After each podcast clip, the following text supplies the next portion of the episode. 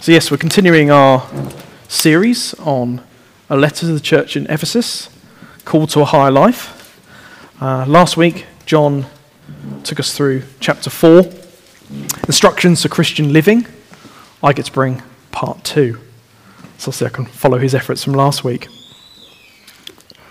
Yeah, thank you, James. You can I can correct him, shall I? Oh. I think it's important to emphasize this morning that what we're going to read today is where God wants to take us. He wants where areas in our lives He wants us to release us from. It's not a passage about condemnation. It's not a passage about, look, you're falling short. It's about, look, God has more for us.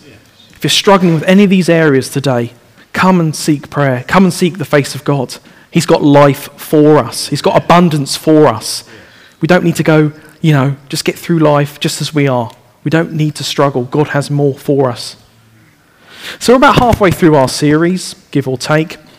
Um, over the last few weeks, we've read that the Apostle Paul encouraged and commanded believers to walk in a manner worthy of the calling to which we have been called in Ephesians 4 1.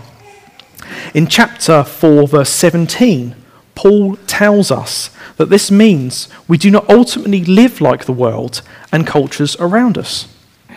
He has summarized this as a three step process. Firstly, put off the old self, which is corrupted by fleshy and deceitful desires. Secondly, be renewed in our minds and attitudes.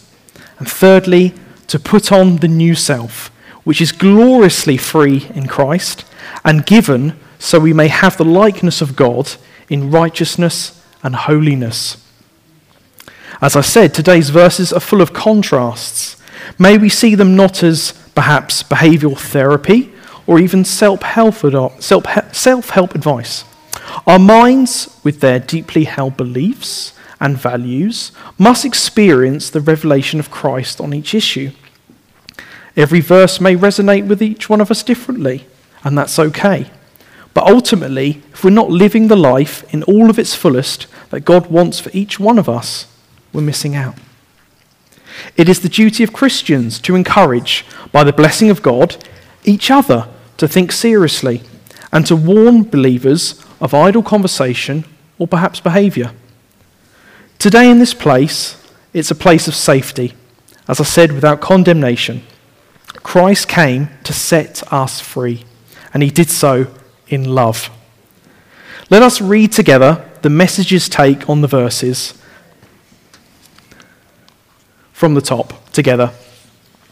What this adds up to then is this no more lies, no more pretense. Tell your neighbor the truth. In Christ's body, we're all connected to each other, after all. When you lie to others, you end up lying to yourself. Go ahead and be angry. You do well to be angry, but don't use your anger as fuel for revenge. And don't stay angry. Don't go to bed angry. Don't give the devil that kind of foothold in your life. Did you used to make ends meet by stealing? Well, no more. Get an honest job so that you can help others who can't work. Watch the way you talk let nothing foul or dirty come out of your mouth. Say only what helps, each word a gift. Don't grieve God. Don't break his heart. Each word, sorry, his Holy Spirit moving and breathing in you is the most intimate part of your life, making you fit for himself. Don't take such a gift for granted. Make a clean break with all cutting, backbiting, profane talk. Be gentle with one another, sensitive. Forgive one another as quickly and thoroughly as God in Christ forgave you. Thank you. So this morning I'll break down the passage into its eight verses and we can reflect on what the Lord is saying to us as a church and as individuals. The following will be from the NIV. Verse 25. Therefore, each of you must put off falsehood and speak truthfully to your neighbor, for we are all members of one body. So, I'll break this down into segments this morning. Uh, turn to the person next to you. what are the lies in these four scenarios? Very quickly to the person next to you.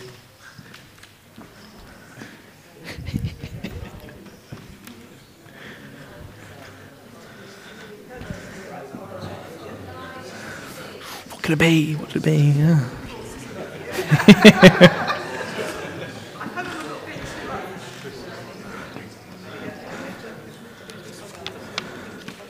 okay.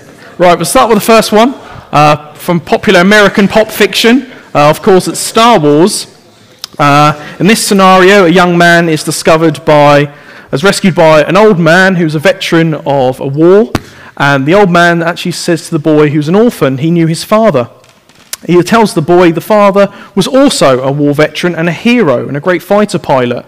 And he says, You, too, could be like your father. And he trains him in the ways of uh, the mystical force. Unfortunately, the truth was only from a certain point of view. Uh, because he also told the young man that his dad was killed by an evil soldier, a warrior called Darth Vader. Well, that truth was, unfortunately, his father had become Darth Vader and actually killed, well, the memory of the man he used to be. So the of perception is true from a certain point of view. Okay. The next one. Well, good old Pinocchio. If he told something that wasn't quite true, his nose would grow. If only it was that easy. But the classic white lie, not actually hurting anyone, am I? You know, it's, it's okay. It's, you know, it's okay. Is it? The third one. Oh, there we go. When I was little, I was told that for 364 days a year, I was being watched by a slightly overweight gentleman who lived up north. Yeah, he um, had superhero powers. He could visit all the children in the world in one night. And uh, if I was very, very good and wrote down in a special letter what I wanted, I may, just may, get that on Christmas Day. He also raised magical animals Ah, good old Santa Claus. I was a little bit devastated to find out it wasn't true. But then, you know, we joke about this. We joke about this. Shushing fr- near the front row, I'm a bit concerned.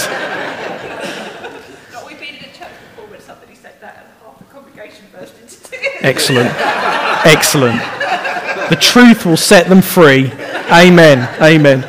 We joke a little this morning. Thankfully, in February, I haven't done this in December.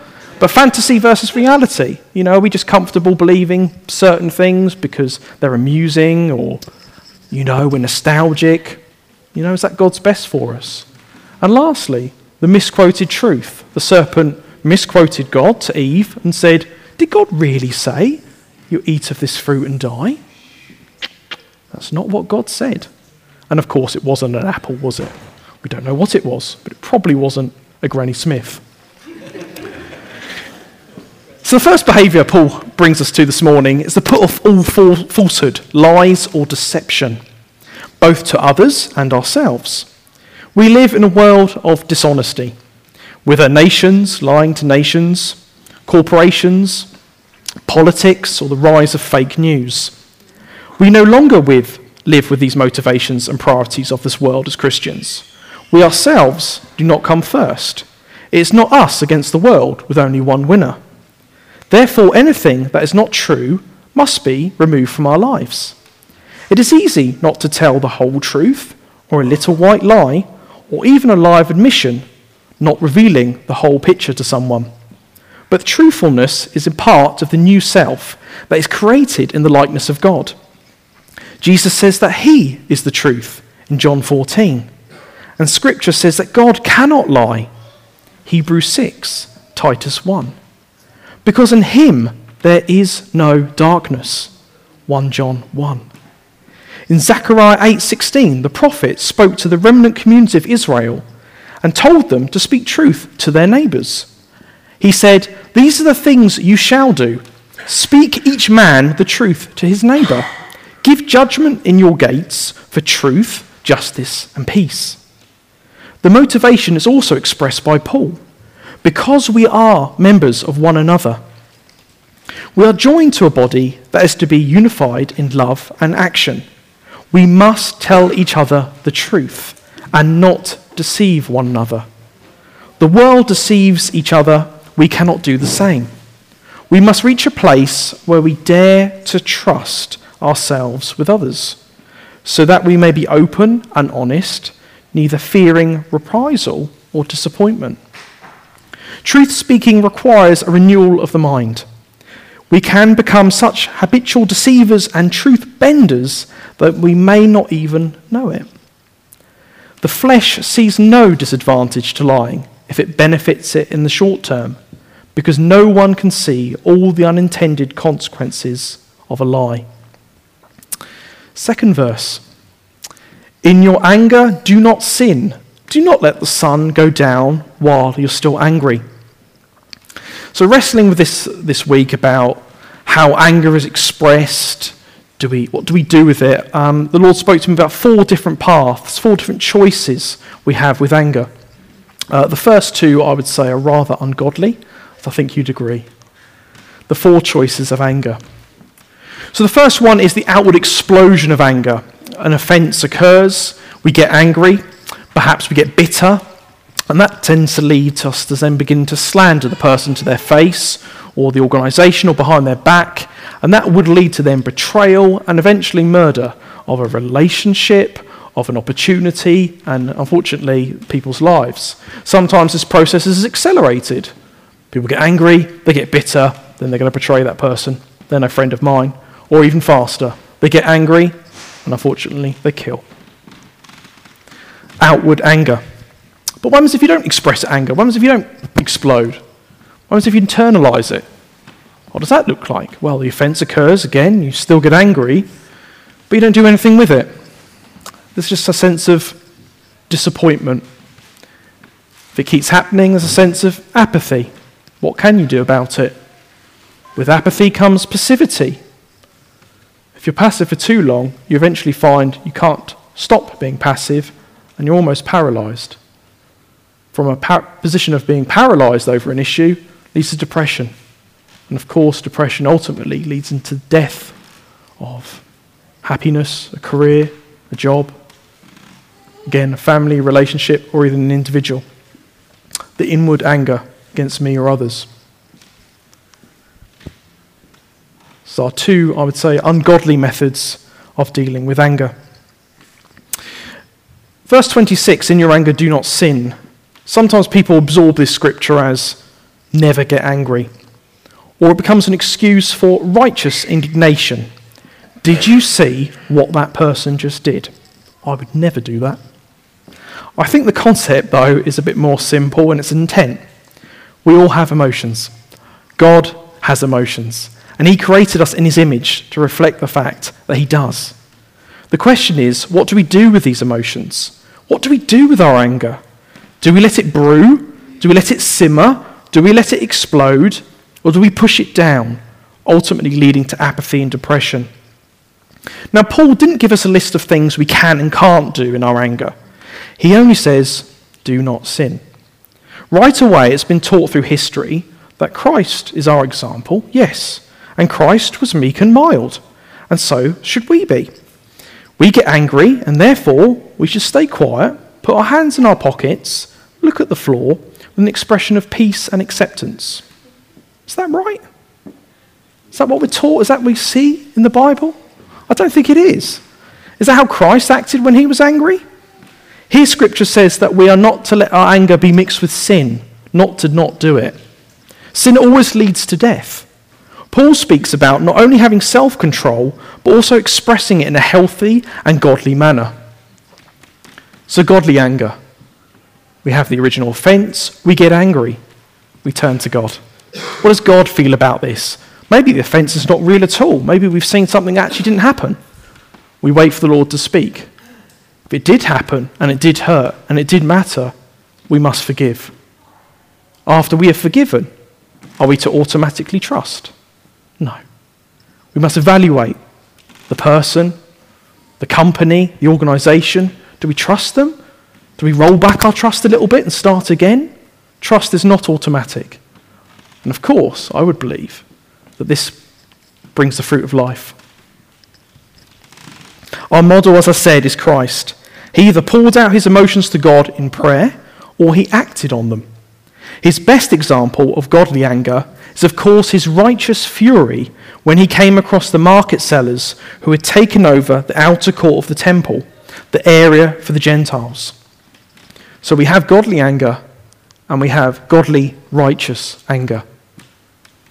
The difference with this fourth one is, I believe, it is against the holiness and reputation of God. It is against those who hurt the lost and broken, and it's against the work of the enemy. The man with the withered hand, again, Jesus was angry. An enemy has done this, he said. An offense occurs. We get angry. We pray. We plan. There is action for change.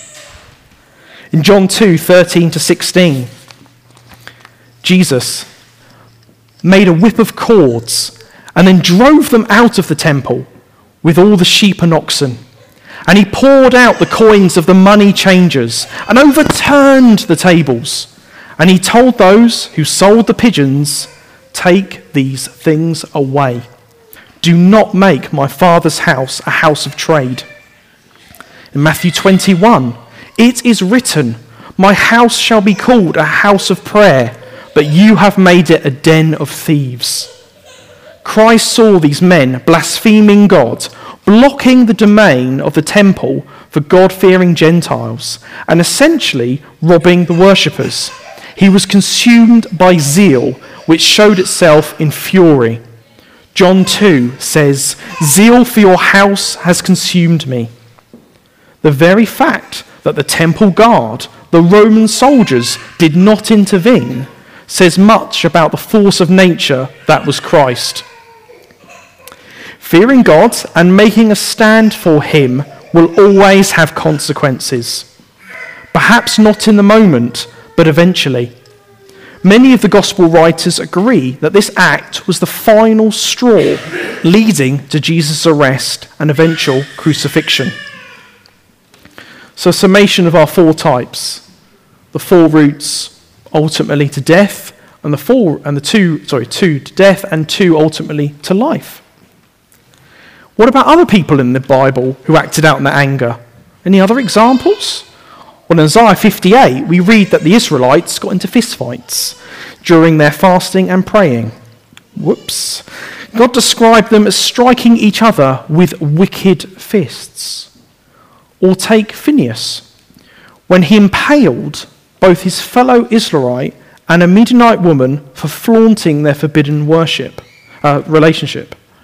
God not only stopped the plague, which was rampaging through the land, killing people left and right, he also went and established a covenant of peace with the man and a perpetual priesthood in Numbers 25.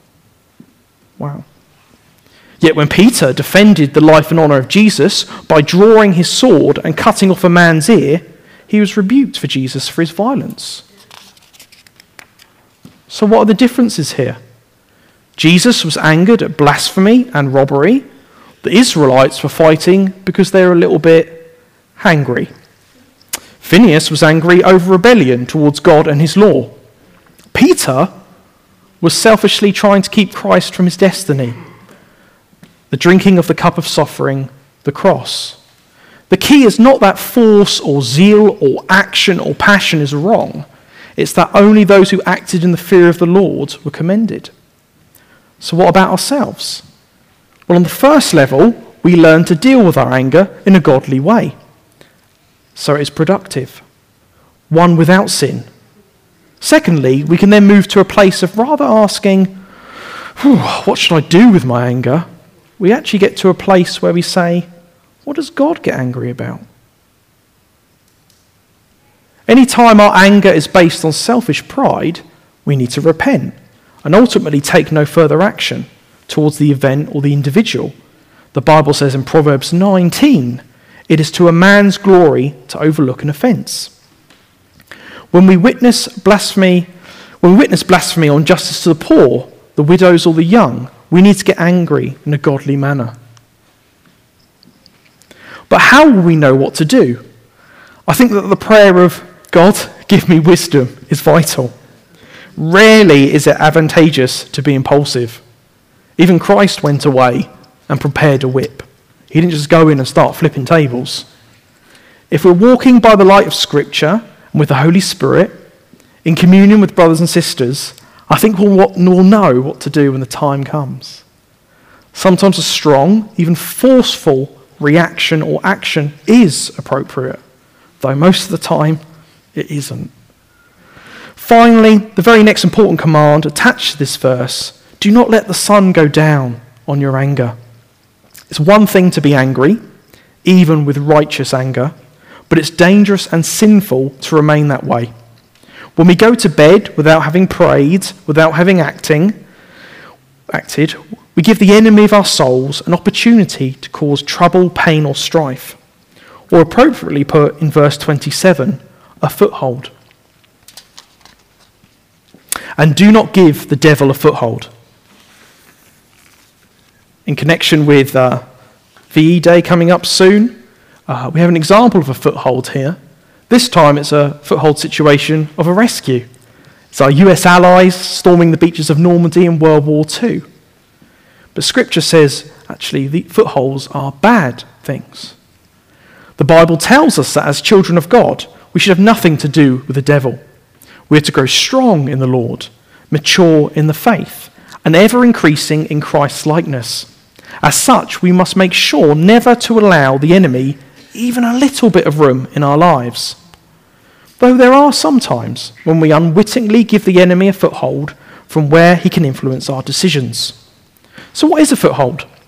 Well, a foothold can be best understood by imagining yourself being chased by someone with bad intent. You run up to an unlocked door, open it, step inside, close it behind you, but the door doesn't shut. The person has got there as well and stuck his foot in the threshold. That part of the foot would be the foothold. As said, in military terms, it's often called a beachhead. Even better if you have a beach, like from the scenes of Normandy. Or a situation where an enemy force has infiltrated a military installation with the intent to destroy or take over. Now, physical footholds are very dangerous, as the Nazis found out. But how much more today are spiritual ones? ones that affect our very hearts, minds, and actions. For the enemy came to steal, kill, and destroy if given the chance. How do we prevent this effectively and close the door to the evil one?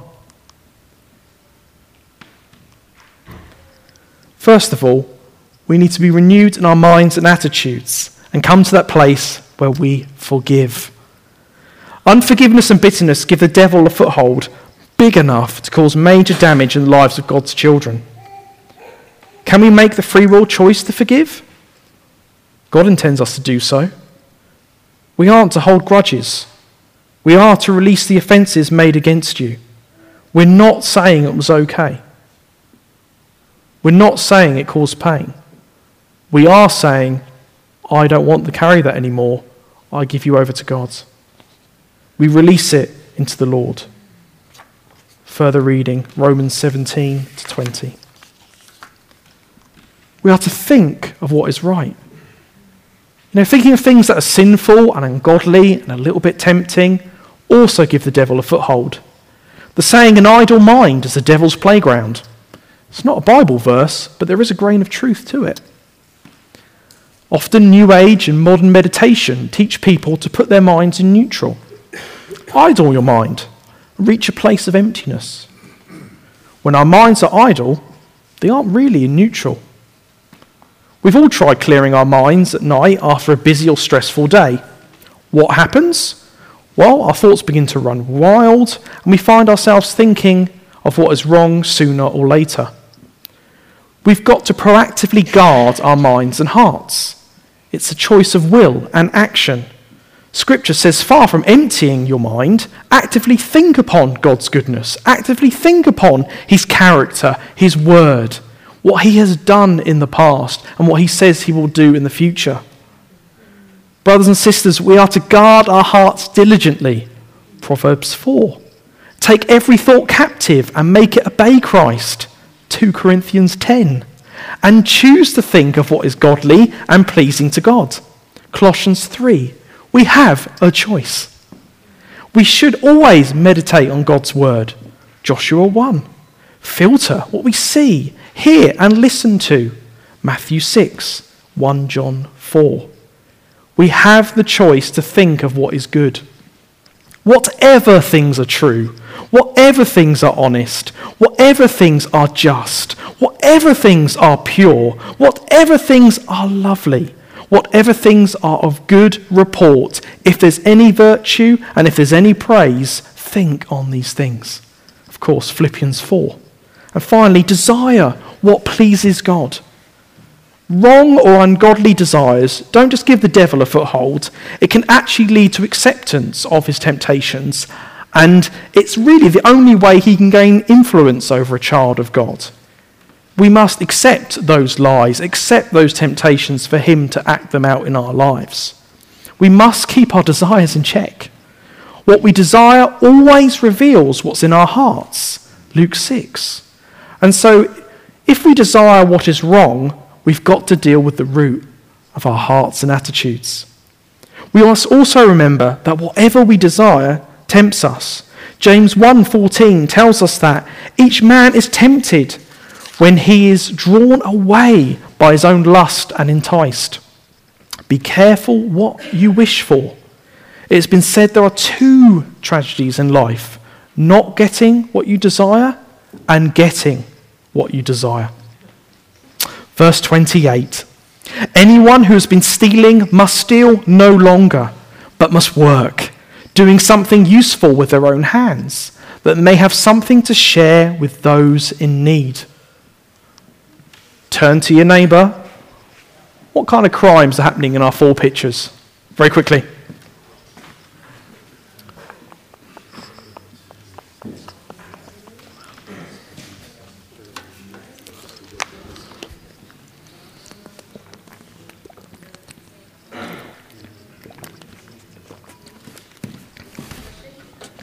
Right, okay. So, top one, um, he's got a rather oversized credit card. Make, make it easy to tap on those machines when you check out. So, we've got larceny, or very simple theft, a type of crime that involves unlawfully taking or using property that belongs to another person or entity. Secondly, violent theft with the gun, a robbery. Give it to me now, otherwise, there will be violence. Thirdly, yes, we had some identity theft or fraud going on there not being the person you thought you were dealing with. Uh, getting more common nowadays as increasingly personal information is quite easy to take from companies that don't lock it down correctly. And finally, um, the theft of time. We probably don't do the, the first three, but you know, have you ever been at work and it's time for a round of tea? I might just keep a little bit quiet and someone else might do it. Okay, what about their time? Just going to borrow their time, are you? It's an interesting one to think about, scenarios. Letting someone else do it rather than you. Oh, I'll let someone else do that. Okay, but what about their time? Why can't you do it? Something to ponder. So, another great contrast to the Christian life the total reversal that occurs when a person encounters and accepts Christ. The thief turns into the provider or giver. I think it's important to demonstrate to our children and young people today that God commands us to work. You do not take what you haven't earned, you must work for it. Now, of course, that takes many shapes either being employed or self employed, being a full time mum or dad, caring for a sick relative or friend, volunteering your time in the local community or with your church. The crux of the matter is contribute. Give back, pay it forward, live for others, not live via others in God's grace, of course. We need to have a willingness to share, not to take. We need to consider that we've been blessed to share with others in need. This fits what we see in the book of Acts. When fellow Christians were in need, their brothers and sisters joyfully and willingly sold their goods and property to lift those out of poverty and lack. Wow. What an example. The challenge there is to have the heart that has all things in common. When we have all things in common, that stuff gets easy. Acts 2 44, 4 and 32. Because they had Christ in common, they had everything. I hope that we see that each of us have a joyful responsibility to one another. with family. If there's a need for a Christian, the first step is for them to turn to God to provide. One of those means is through the joyful generosity of their church family. We should not have a hoarding, selfish attitude towards our wealth and possessions. I have much. Let me build a barn to have more. If we do, then we fail to understand that all we have and are is given to us by God. We should have no deep attachment to our possessions, for it is often said, you can't take it with you. Therefore, though we enjoy the fruit of our labour, we should hold it lightly, so that they do not weigh us down and become a hindrance to our giving and ability to bless others. Point 5, verse 29. And Paul said, Do not let any unwholesome talk come out of your mouths, but only what is helpful for building others up according to their needs, that may benefit those who listen. Oh, we've got another picture around. Turn to your neighbour. What's going on? Four scenarios. What kind of words are being used?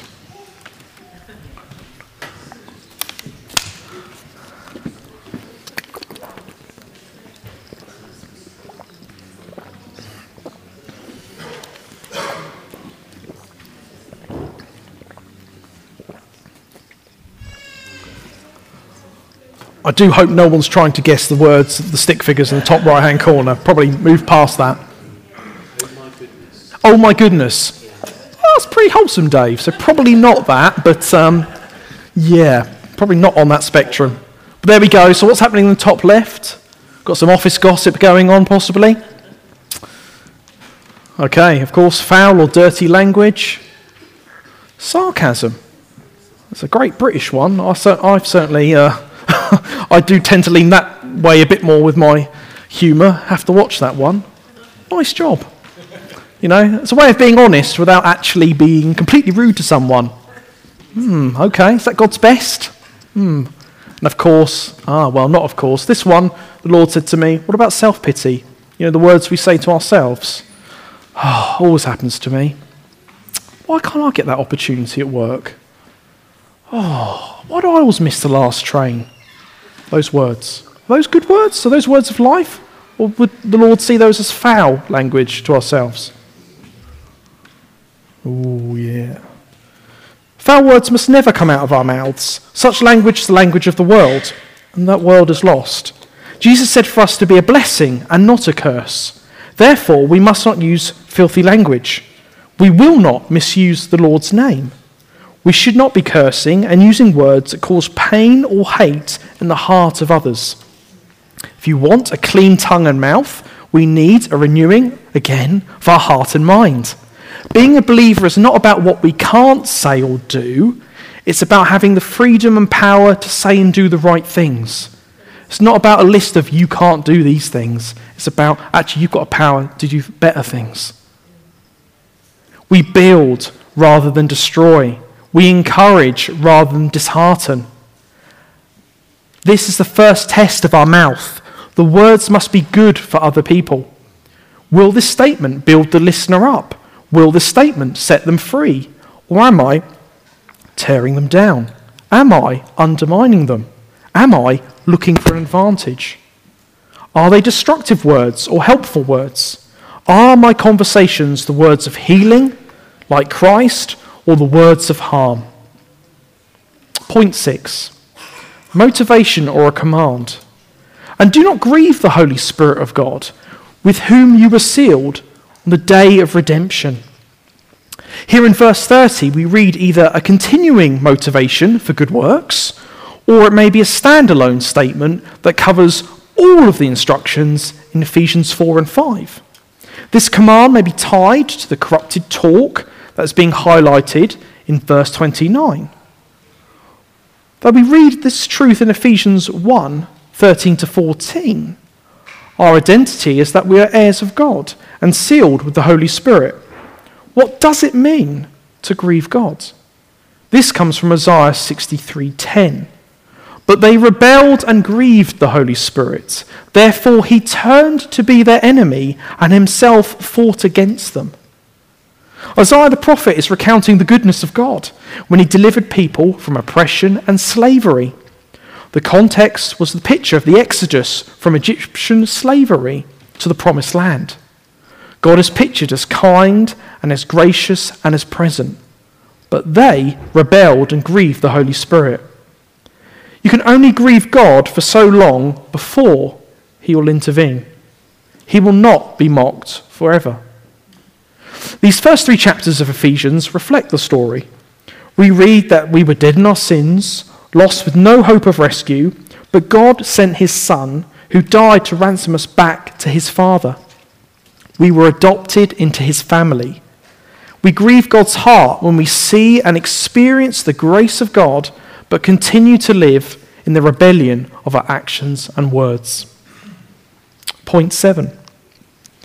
In verse 31, get rid of all bitterness, rage, and anger, brawling and slander, along with every form of malice. Yeah, of course. Another four pictures. Turn to your friend. What's going on here? What's going on here?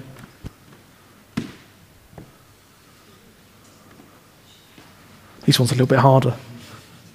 And what's the missing word from Charles? Charles's quote in the bottom right hand corner. We're missing a word there.